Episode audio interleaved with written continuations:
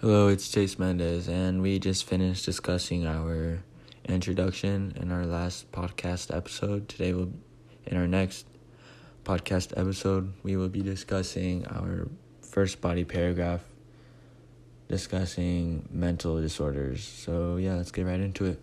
Um, people with mental disorders are known to have severe disturbances and behavior, dis- disabling them to cope with ordinary demands and routines.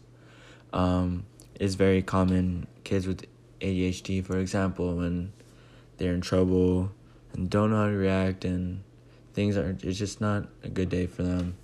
Um, they can have very large tantrums, um, which resolves in them hitting or they can't control themselves.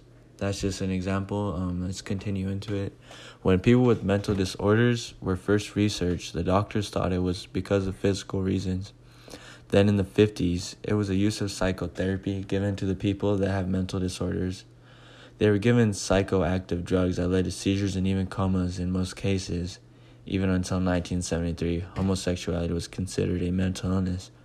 People with mental illnesses are called crazy and overdramatic, which I believe is very wrong um, to accuse of them.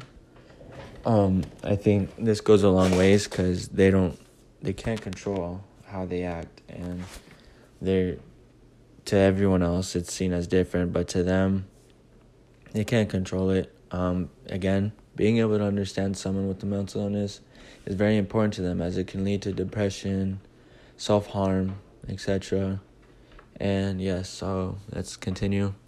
The use of that foul language can cause those who have mental illness to develop depression and yeah so that's the end for, for my first body paragraph.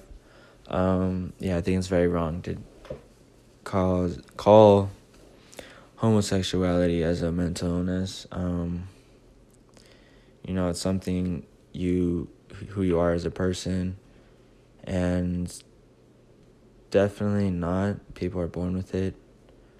Um, and yes again being able to understand someone whether they are homosexual or have a mental illness is very important. And yeah, so that's the end for this next episode of my podcast. And we will continue into my second body paragraph in my next episode. So yeah, stay tuned. See you there.